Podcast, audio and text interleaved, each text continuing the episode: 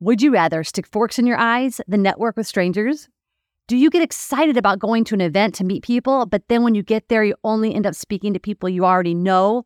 Or even worse, texting on your phone in the corner, not speaking to anybody? What about online? Do you know the best tools at your disposal and how to put your best foot forward? We all know networking is the key to success. People have to know you exist to hire you, whether it's reconnecting with old acquaintances, old clients, or making new ones. Being bold and making genuine connections is a must. Today, we talk to Husslup's founder and CEO, H. Schuster, about all things networking and how you can better grow your network. This is the Working Director Podcast, show that helps you go from emerging filmmaker to working director. As a filmmaker living in Los Angeles, I've directed over 130 projects, including six distributed feature films, all while helping filmmakers figure out how to level up in their careers. I do this show with one goal in mind, to help you become a working director. And if you want to join us for the live Q&A sessions and ask all of your questions, make sure you join our free private Facebook group by going to theworkingdirector.pro.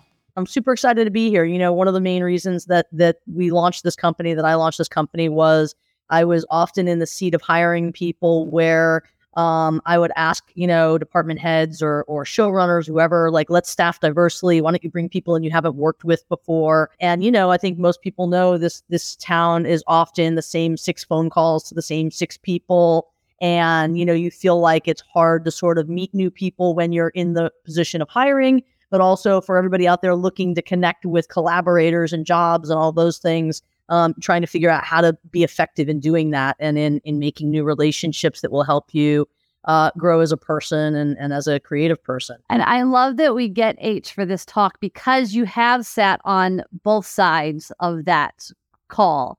Um, have indeed. yeah.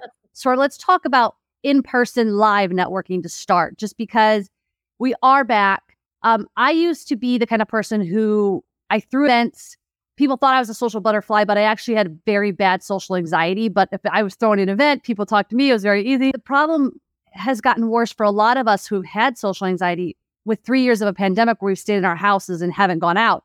And now events back, it's even worse now.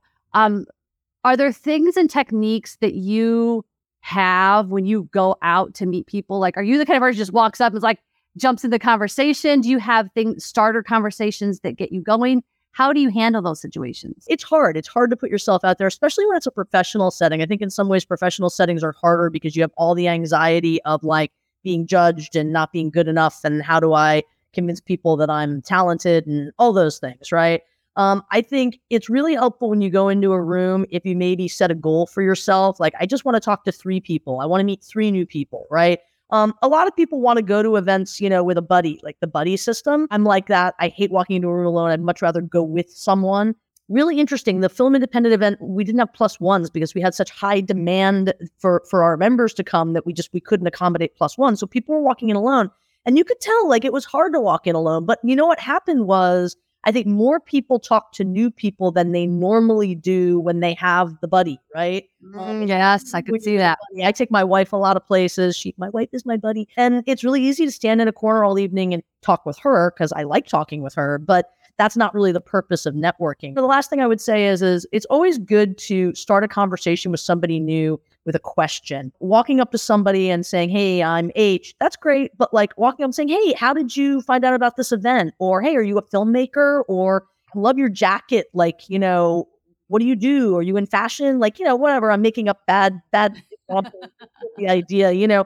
Asking a question is a way to get somebody talking about themselves, and then you can find an entry point. You can find a way to connect with them where they are, as opposed to kind of coming at the conversation. I was at a um, I was at a mixer for a tech event um, recently. And um, I was in a group of people. I didn't know any of them. We had come together and we started chatting. It was some some folks from banks and some folks from venture funds and me and a few other people that were founders. And this woman walked up and and broke into the conversation. Somebody in the in the group of four or five people was actually talking. This woman broke into the conversation and said, "Hi, I'm so and so, and my company is this, and here's what we do, and what what do you guys do, and can you be helpful to my company?" And we all kind of went, "Uh, well, uh, that sounds cool. Uh, you know, tell us more." And she talked for about two minutes and ascertained that no one in our group was of interest to her. And then, without even saying, "Okay, well, nice meeting all of you," blah blah, she just turned and walked away. Right Now, everybody has their own social anxieties. Some people have a harder time with social settings than others, but I think to whatever your capacity is, you want to kind of come into a group of people in a thoughtful way, maybe not interrupt, maybe not talk over people, maybe wait for a break in the conversation, which can be awkward. You're standing there and you're waiting to like say hi to a group of people, but you know, like you want to you want to ingratiate yourself to people you haven't met yet, right? And and ask a question rather than just kind of saying, "Here's who I am. How can you be helpful? Got to go." You know, that's that's probably not the best way to to win friends and influence people. I've been teaching my working directors that you really got to approach it as you want to make friends. Because if you go in there like, I need to make, I need to find someone who will hire me to direct, you know, I need to find someone who will pay for my project, it's always going to come off as desperate and you're always going to be uncomfortable. You're going to make everybody else uncomfortable. But if you go in looking for that genuine connection, I think you never want to approach any interaction as purely transactional, right? I mean, there are some just don't do's. Don't ask for a job. Don't constantly pitch your idea don't you know immediately ask them to read something or watch something right? You want to create a personal rapport. Um, i had lots of business lunches when you know i was working uh, uh, you know at a studio and other places where the entire lunch was just catching up on your family catching up on your vacation catching up on whatever. And maybe at the very end of the the conversation i would say to the network executive or whatever hey, is there anything you're looking for? Is there a need that you have that like I could take back to my team and we could come to you with something you really need? I would ask it as a question that was helpful to them, right? Was additive to them as an executive. Like, what are you looking for? What do you need? Not, hey, I have these 12 ideas. Can I pitch each of them to you? Right. Because that's there's really no point in that. You're burning a lot of of social capital when you do that. You want to ask people what their need is and then try and bring them what they need. And I think along those lines, I would al- always suggest that when you're talking to somebody that you think is really um, a valuable person to you in terms of who they are, what they do, you know, ask for advice rather than asking for a favor, right? It's always great to say, hey, I have this dilemma. I have the script. I'm not sure what to do. What do you think? Or, you know, hey, you've worked a lot in this genre. You know, I'm I'm I'm wondering if you know if if this is a good strategy or whatever it is, right? To to ask them for their expertise rather than uh, asking them to do something for you. That is such a great point, and that's what I always tell directors to do is when they send emails out. It's like ask for the advice. Don't ask if you can shadow. Ask how. Ask something specific that shows that you believe in their expertise and their. I want to go back though to the to the being of service because you talked about how can I fulfill their need, and that is so important.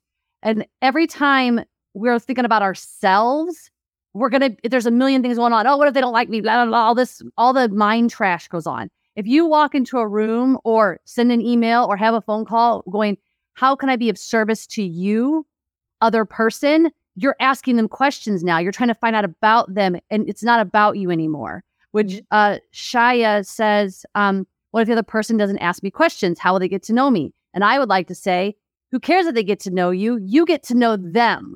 That's the best way to be networked when you ask a question and somebody gives you an answer, there's an opportunity for you to say something about yourself, right? If you say, What do you do? and somebody says, I'm a filmmaker, me too. I, I work on thrillers. What do you do? Right. Um, I love romantic comedies. You know, what kind of films do you make? You know, there's a way to there's a way to to add uh, content to the conversation, but but have it be conversational. You know, the other thing I would say just about being of service is I think it's really important um, to be generous, to to not just ask people about you know their lives and and sort of about themselves and you know make it make it about them, but also to actually help other people. I I had a a, a thing that I would do where whenever uh, somebody got let go from a position, right, whenever I knew that they had a as they say ankled in the in the trades. Um, I would I would call them right away or email them right away, and I would say, "Hey, you know, let's have lunch next week. Let's grab a drink next oh, week." I love that. I would take them out, and I would say, "You know, this really sucks. Like, how can I be helpful?" Right? Um, and and um, people remembered that for a long time. They would, you know, inevitably be in another job. They would be in another role, whether I helped them get there or they got there some other way.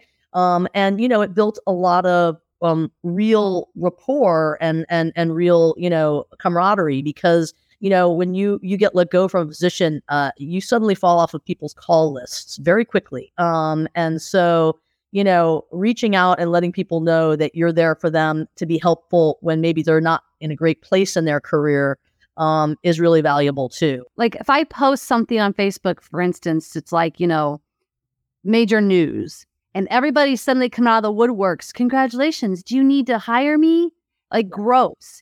Why didn't you come to me when I had nothing going on? Those are the people who are getting those first spots. So absolutely right. what you said. Absolutely. Right.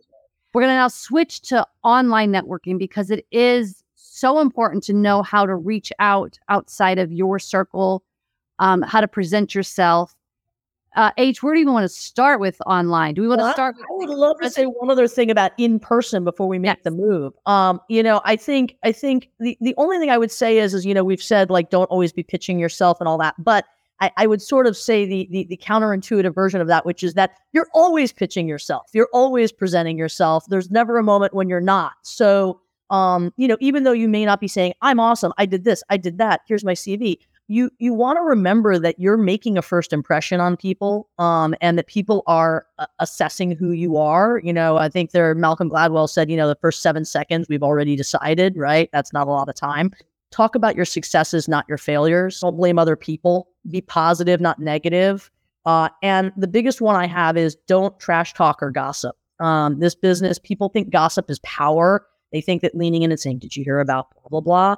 Um, is powerful it's not. Um, it will destroy opportunities for you. Um, even if you think in the short term it's been helpful, it's not. This is a business of repeat players. Even the people you don't like, even the people you don't want to work with, they stick around and they wind up in new jobs in new places. Sometimes the desk right next to you. Um, and you don't want to be the person they know was trash talking them or spreading a rumor, whether it's true or not, about them. Uh, it's just, it's a really good policy to not engage in that. Even if the person you're talking to is doing that or is soliciting that, really good policy to not to not go there. Okay, so online, I do think that most of one of the most important things that I teach my directors when they're trying to sort of revamp and get out there is that their entire online presence is spotless no negative, no, what you're saying there, no negativity on social media, um, no complaining on social media. You're, it should be business. It should be you're a rock star. It should be you're supportive of other people. Your bios need to be the same across everywhere. Your photos should be the same across everywhere. It should be easy to find you and know who you are. Especially for people who are nervous in a real room with real people. Uh, you know, online is great for network building and reaching people you wouldn't necessarily meet in person and it accelerates your network growth. It's super powerful. You can you know build connections through connections. You can promote wins and successes and and as Jenn said be positive and and and put yourself out there. Um, we at Husslup do that for our members. We promote member wins for them and put that out on our channels and say hey look what, what our awesome members are doing. You know your profile really matters and you want to build a really robust, really professional profile. Husslup's trying to do is to give you guys a place to aggregate all your information and present it in a way that's meaningful to you. But obviously, LinkedIn is another tool. Uh, a lot of people are using Facebook for networking. What I would say about using Facebook or some of the other more personal social media is it gets a little fuzzy, right? I think is what you were saying, Jenn. When you start to network on Facebook or IG, and maybe you're also talking about what you ate at the restaurant that night, um, or uh, you know, political uh, positions that, you know, are important to you, things like that. You want to just remember, you know, how are you using each platform, right? Husslup is very explicitly a professional platform, as is LinkedIn, where you know you're kind of talking to other professionals in a professional setting and what you're putting out there is going to be, you know, highly professional. My IG is a lot of pictures of food uh, and uh, and and museums, right? And and so you you you might you might network with me on IG, but that's not really what I'm using it for, right? Um, and uh, one thing I always tell, like I, I just did this with my husband. He wanted to DM somebody in the industry he didn't know, and I was like, well, let's make sure your Instagram is like, let's look at everything there, make sure all looks good. Is your bio up to date? Is your picture up to date? Because this is the first thing. If someone goes to your page to see who you are, everything needs to be perfect. I mean, yeah, not it's perfect, but as best as you can have it. And I love. I always sort to point out Husslup. I haven't seen the full website page yet. Yeah, we just um, launched it about three weeks ago. It's brand spanking new. Amazing. I actually was looking at it thinking I would almost use that as my website because it's got everything very clean.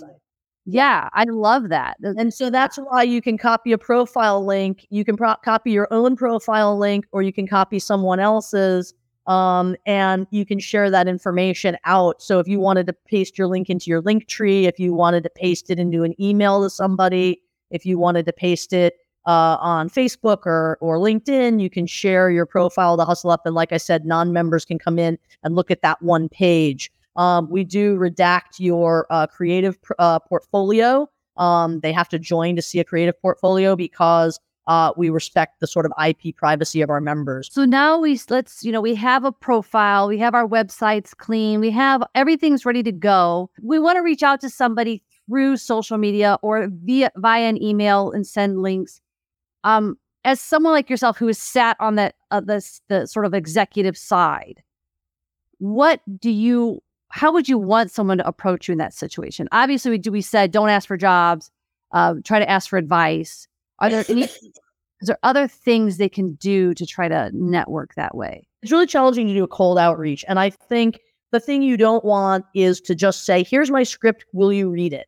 Um, and there are a few reasons for that. One is, as most of you probably know, a lot of studio and production company executives, agents, managers won't read unsolicited material unless you sign a release. And that's the fastest way to get somebody to block you or to kind of shut you down.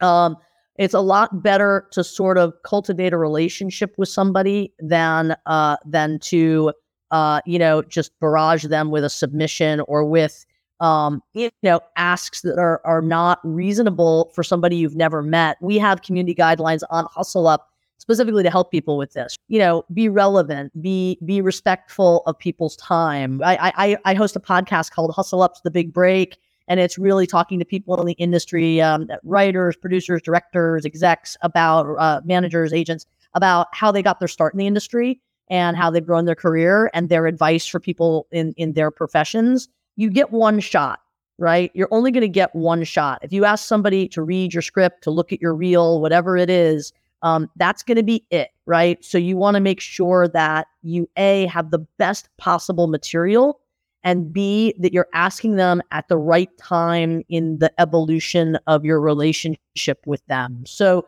definitely not a cold email. Hey, will you read this? Here's the link. Or here, you watch this? Here's the link. To be prepared to take feedback graciously, right? And not everybody is gracious in the way they give you feedback, right? Um, this is the worst thing I've ever seen. Stop emailing me. Like you might get that, right? Hopefully not. Uh, and by the way, their opinion might be wildly wrong. Uh, and you're going to have to figure out a way to make that a generative piece of feedback to make it productive in some way to take something away from it. I have received network notes where it literally said, "Are you an idiot?" Um, oh that, was, that, was, literally those were the kinds of notes I would redact those sentences. If people have gotten network notes, they know this was not an uncommon thing. Uh, you would redact those before you would share them with your team because you were like, "I'm not going to show my team this, you know, incredibly, uh, uh, you know, unprofessional and painful note." Um, but but I think the flip side of that is if somebody gives you notes and takes the time to watch your thing or read your thing and gives you notes, especially if it's somebody you don't know very well, um, take the feedback and, and make it generative. I recently was asked by somebody to watch a cut of something and I watched it and I spent a lot of time formulating my ideas and I said, okay, let me let me give you my thoughts. And then she she said, oh well, actually, we're not taking any more notes on this. And I was like, okay. And then was asked to watch another cut and was like, okay, let me give you my thoughts. And it was like, oh, actually, we're not, we're not taking notes on this. And it's like, okay, well, that was a huge waste of my time. And you're also letting me know you don't really value what I think. Um, so that's kind of a lost opportunity, right? I wouldn't, I wouldn't suggest doing uh, making an ask like that if you aren't going to like hold yourself open for what they have to say. And and the other thing I would say is really avoid spam, right? Even if you've met the person, even if it's a follow up from a meeting, when you guys finish a meeting, you should always write a series of notes about the meeting, what the person said, what they didn't like, what they did like, whatever it is, and action items for follow up, right? And try and follow up within 24 hours if you can, right? If they say, you know, send me the deck, send them the deck. If you want to make tweaks in it, stay up all night making the tweaks and then get them the deck, right? Don't say, oh, I'll get to the tweaks over the weekend and send the deck next week because the trail has gone cold, right? Um, and and so stay top of mind. But that said, don't then send another email two days later. Have you read the deck yet?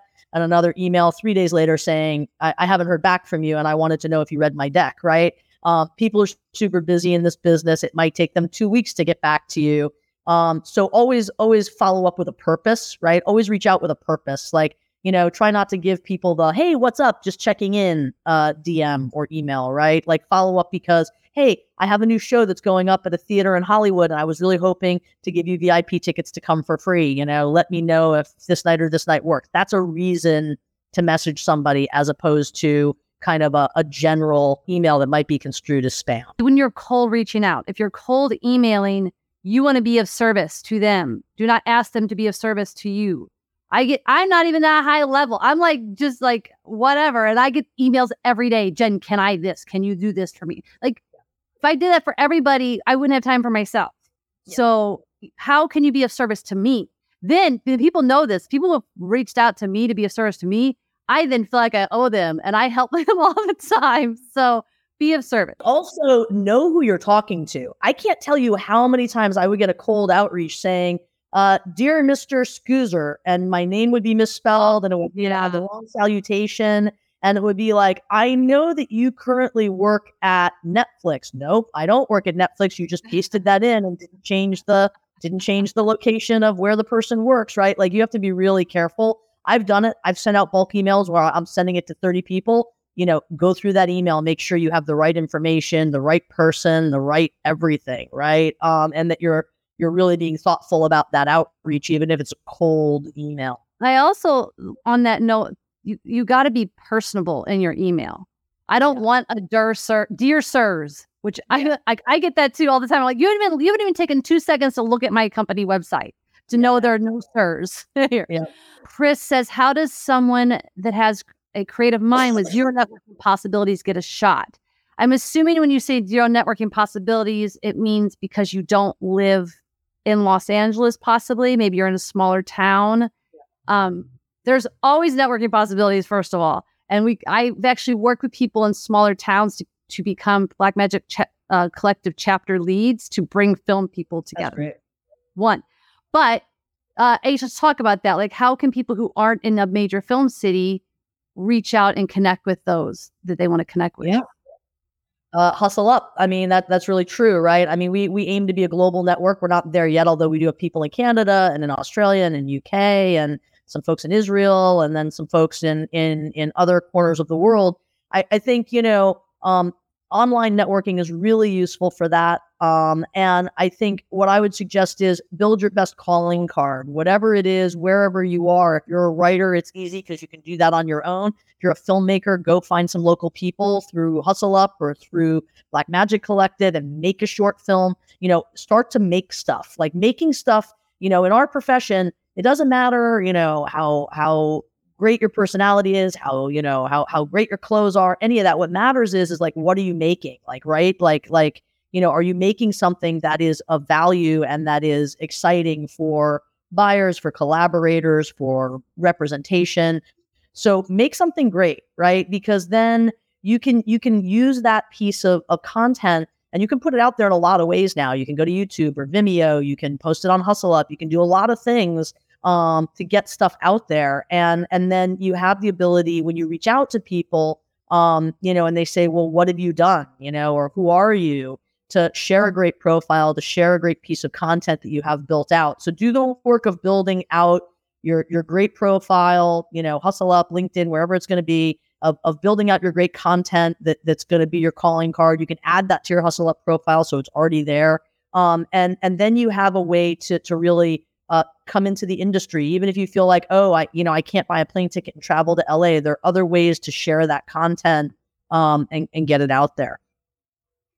Uh, and I would say if you can afford to travel a little bit, go to some of some really good filmmaker friendly festivals. Like LA has dances with films and filmmakers, eh, they're friendly with filmmakers. They have a lot of social gatherings. Filmmakers want to talk. It's definitely a way to um, start to network in a way that's a little easier, more comfortable than say going to the Mrs. Maisel finale party. Uh, so, um, which now we're going to get to a higher level festival because John asks, I'm going to Cannes next year, and I'd love to know what the most effective strategy to reaching out to people online about setting up meetings. I know production companies and agents take up residence in hotel rooms for meetings. Have you done that whole thing? I have. I have been in Cannes, and it's uh, it's chaos. Um, and, and there are no there there, there are no res- reservations, restaurant reservations to be had. Um, you know, I think um, some festivals are more uh, are tougher to break into than others, right?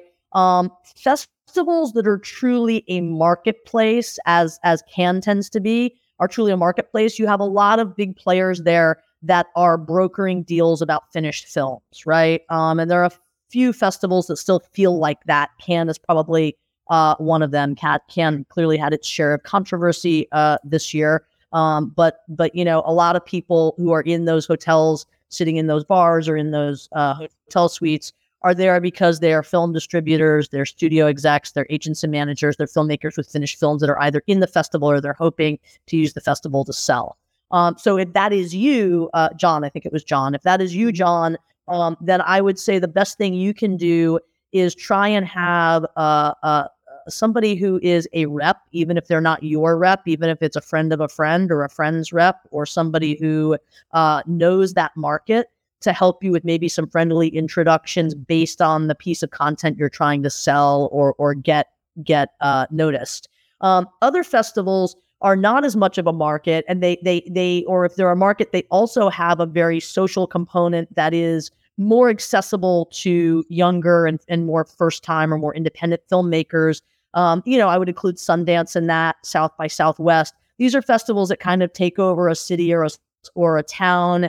Uh, Cannes does too, but in a different way. And and there's a lot of opportunity to network in person and meet people, right? And just meet people at an event, at a bar. Um, you know, find a hotel room that you can afford. Go for the weekend, and and if you can't afford to buy a badge, badges can be expensive. Try to get some tickets to in, individual screenings. Uh, try to try to you know go to some parties go to some bars where you know a lot of people from the festival are hanging out. South by southwest we were just there. We did a we did the opening night party for bottoms the new film by mgm and elizabeth banks's company brownstone who's a partner of ours uh, and we held the opening night party for bottoms uh, at their festival premiere which was a lot of fun it's an lgbtq film uh, with rachel sennott and a lot of other great folks um, and, you know, a lot of people came to that party who were associated with the film, but we also opened it up to filmmakers who were there with other LGBTQ projects. Uh, and we had a line down the block of people who were trying to get in, uh, which was which was awesome, but also frustrating because a lot of people who were associated with stuff at the festival were like, "This is awesome! I want to be at this party with other people who are making stuff like me." Right? Um, so so find those ways to network, uh, even if it's around the fringe of the festival. Right? That's how Slamdance started. Slamdance started because people who couldn't get into Sundance created Slamdance as an alternative festival at the same time. Uh, they overlap. Now Slamdance is its own thing, and you apply to get your your film into it. But you know, those are the opportunities as a as an up and coming filmmaker that are great. John, you're on the right path about um, being in, advance, trying to connect in advance to set up meetings. I mean, it's Absolutely. kind of the same thing that H was already talking about. Like, don't you know, email with some very specific, exciting, short, concise thing to get their attention. Um, and who knows, they may be like, I can't set up a meeting now, but talk when we get back. So there's, it doesn't hurt to reach out. If you have that thing, you have a film, you have a, a reason to email. Find the connection that is not transactional, right? Um, Sarah Goldfinger talks about this in her podcast uh, that, that, that I did with her. She's a, a writer who was an executive producer on CSI for many years and now develops and, and writes for for Netflix and other other uh, uh, other networks. Um, uh, Sarah was a, a, graduate of Hampshire College, and when she came to LA, a lot of her cold emails and her cold calling were about, "Hey, you're a Hampshire alum, um, and you know I just graduated from Hampshire, and I'd love to get your advice." I'd love to hear your story about how you broke into the industry. Uh, if you have time for a coffee, I'd love to buy you a coffee, right? Usually they bought her the coffee because she was a nanny and they were a showrunner. Um, but you know, it's that offer. Like, I'd love to buy you a coffee and just hear about your story, right? A lot of people are super patient if you come from a network that they're part of, that they care about. So, um, alumni institutions, whether it's your high school, your college, your graduate school, those are great. Like, go look at what are the films in that festival who are the filmmakers or the writers or whoever you're trying to connect with the producers do i have a, a, a, an association in common with them did we all go through the same college or did we all did this person grow up in my hometown and go to my high school did this person does this person maybe know somebody uh, in my network on Husslup and i can see i can connect the dots and i can say to that person would you make an introduction to this person he's going to be at uh, at Cannes and i would really like to have coffee with him or buy him a drink uh, on the Croisette, right? Like you can you can find ways to to to uh, to to find a way that people it's not a cold email anymore. Now it's an email that is coming from somebody that they might take an interest in. Jenn, would you delete things from your Insta that are personal so it's only professional, or does some personal stuff show your character? I- am the person who tells you that it should be 90% professional, 10% or less personal, and the personal should be character building. Absolutely. I don't care that you had tuna for lunch, but I think it's hilarious if you, I don't know, slipped under a car and you decide to show us. Like that we want to see your character. Yes. Like you'll see a lot of mine is like, it'll be business, business, business, and then some new Harry Potter hat I got, something. Uh, H, what are your thoughts on that?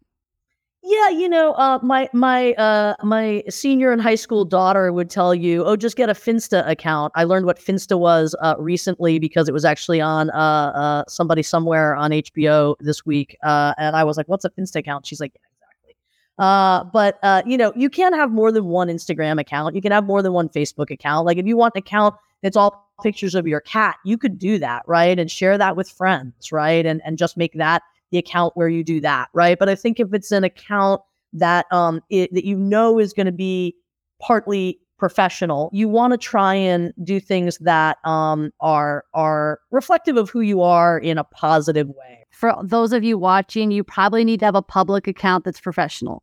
H has a different story. She's got a very long history. Um, for those of you who are trying to build a career, I need to find you. And I will tell you, it's been so many times, especially actors, DPs. I will go to your Instagram, your Facebook. I will see who you are as a person. I will see what kind of stuff you post uh, before I ever hire you. So keep that in mind. Uh, Lilith asks, any advice for reclusive writers? I'm assuming that means you don't go out, you don't want to do anything, but you need to meet people. you want to do a quick touch base on that one, H? I think there was a time in my life when I was a pretty reclusive writer. I, I nothing more than being in a closed room. Maybe my dog, my dog might be with me and and and spending the day writing a script. And you know, ten hours later, I realize it's dark outside of where have I been. That's great. Like that is a great strategy to get great content going, right? Like if you're a writer or, or, or for that matter, an animator, whatever it is, like if you want to sit in a room by yourself and create stuff, or you know, you're a filmmaker and you want to get together with a small group of people and focus just on that, great. But then you have to figure out what you're going to do with that content to be able to to make a living with it, right? And, and assuming that's your goal, that might not be your goal, but um, you know, it's the it's the part about monetizing what you're doing where you are going to have to find a way to connect with other people. I think for people who are really uncomfortable doing that, online is a really good way to do that. You know, building a really really good online profile and really using online to build out a network of people. And then, you know, sometimes what can happen is when you do that and you build out a network of people, you find the one or two people who live in the same city as you that you actually want to meet IRL, as my teenager likes to say. Uh, and and then you meet them, and then all of a sudden you have a little group of collaborators, and then you know those two people might introduce you to a couple more people. Like I moved from New York to LA. I, I knew two people in LA pretty much, um, and I very quickly joined a nonprofit organization called Write Girl, which was a volunteering organization where uh, female writers mentored high risk uh, young uh, teenage girls uh, through writing. Uh, and I met uh, somebody who had become a really good friend of mine through WriteGirl. She was also a New Yorker, and she was there, and she was already working as a as a screenwriter in LA. And then she introduced me to a whole group of people that she knew from AFI. She had gone through AFI, and she had a whole like you know, a, a, cohort of friends that were really close that had all gone through AFI together. And then all of a sudden they all became my friends, right? Um, and I'm I'm, you know, 25 years later, still the only non-AFIer in that group, or one of like two non-AFIers at the party, you know. So so there are ways to, you know, start with maybe one or two relationships where you don't feel like you're walking into a room cold and it can plug you into a lot of a lot of other people. It, you just reminded me something I always tell directors who are trying to network, and I forgot completely, which is volunteering in organizations outside of the film business. If, especially if it's an organization that you know, like if you're a director and you want to be working in the studio system and you know that certain studio heads or, or producers or showrunners, whatever, are in a certain organization, volunteer there, meet people. Uh, be, volunteer in volunteer film festivals. That's a great way to meet people and That's have a great. reason to talk to people. So volunteering is a very, very good way to do that. John asked, what about American Film Market in Santa Monica? I don't think it's a networking thing, but we can talk briefly on the best way to handle that, H, if you have a quick answer for them. Yeah, I'm sorry. I was asking about the film market in Santa Monica. Yeah, like I guess they're asking, is that a good networking opportunity? I don't, I would not call that a network opportunity. That's more business meeting.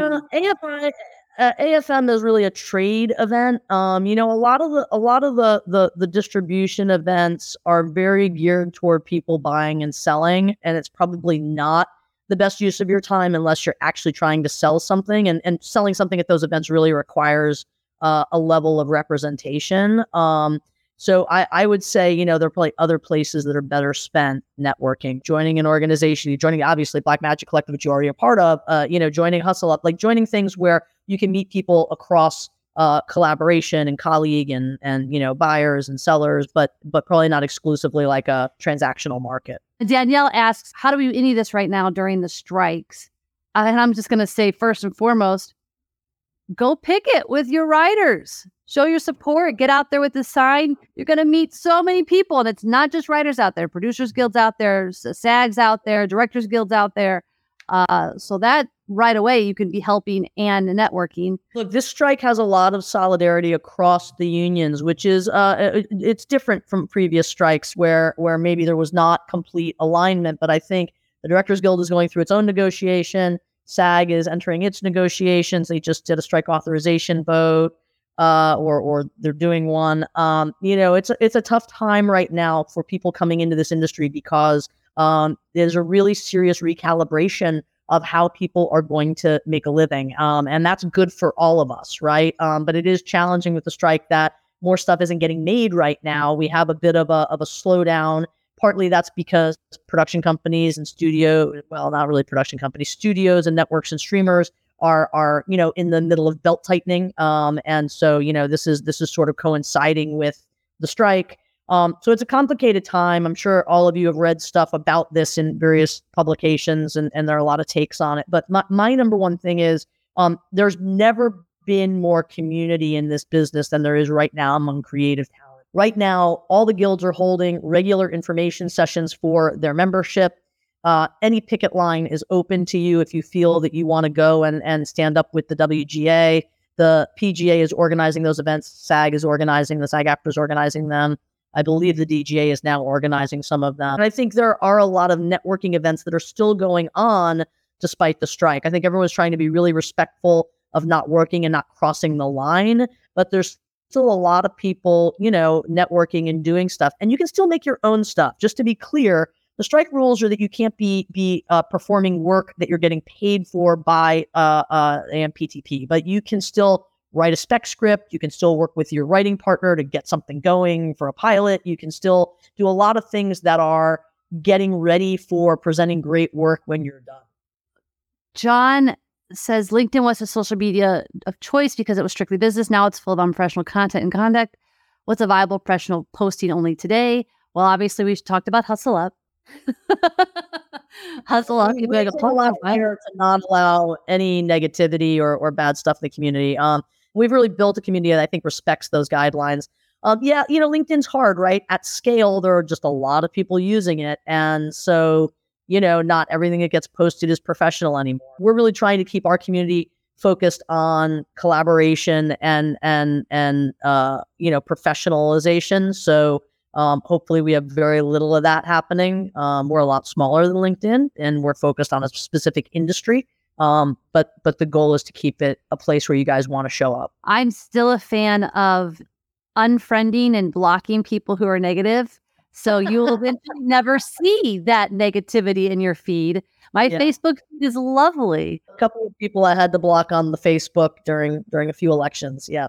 Oh yeah, you find out who your people are. It's like thanks for showing me your true colors. Another reason not to post controversial stuff on yeah. your professional profiles, right? Just don't. Just don't.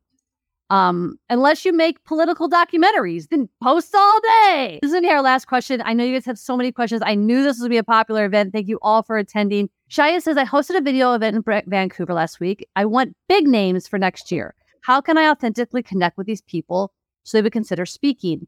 And the reason I want to say this for last is because it all goes back to you are helping someone else. I, I had no problem reaching out to H to say, would you come do this and talk about Husslup, this platform you want to speak about? And in turn, now she's helping us by let's talk about networking. It's so easy to. I've I've re- reached out to huge, huge names for podcasts for Black Magic. They usually say yes. We've had giant showrunners come talk to our women filmmakers for the initiatives because we've just asked, you know, would they come speak to these women? And here's why we think they're amazing. It wasn't a form letter. It was very specifically why they were amazing. H, I'd love your final thoughts on that as well. Yeah, that I think I think that's exactly right. Look, there there are some folks who command a, a hefty fee to do appearances, and those are the folks that are going to immediately say, "Talk to my agent." And when they say, "Talk to my agent" or my manager, you know that you can't afford them. Uh, if this is, you know, a, a gratis appearance, if you explain to them what the impact of their appearance is, are they helping, you know, fellow Canadians? Are they helping fellow cinematographers? Are they helping people who are up and coming in the business like they were at one time? Right? You can you can find a lot of ways, a lot of hooks to make people excited about helping you with an event uh, and and you know imparting their expertise, right, their advice to people. You guys had great questions. Thank you for joining us for this whole hour. Thank you so much, H, and we will see you all next time. Thanks for listening to the Working Director Podcast. If you like what you're hearing, please rate and review as it helps others find the show and helps us keep making great content for you. And if you want even more help with your directing career, check out the theworkingdirector.pro, where you can apply to be part of the accelerator that hones in on where you currently are and helps you get to where you want to be. Whether it's this podcast, the accelerator, or our free Facebook community for directors, we're here to help you get to work.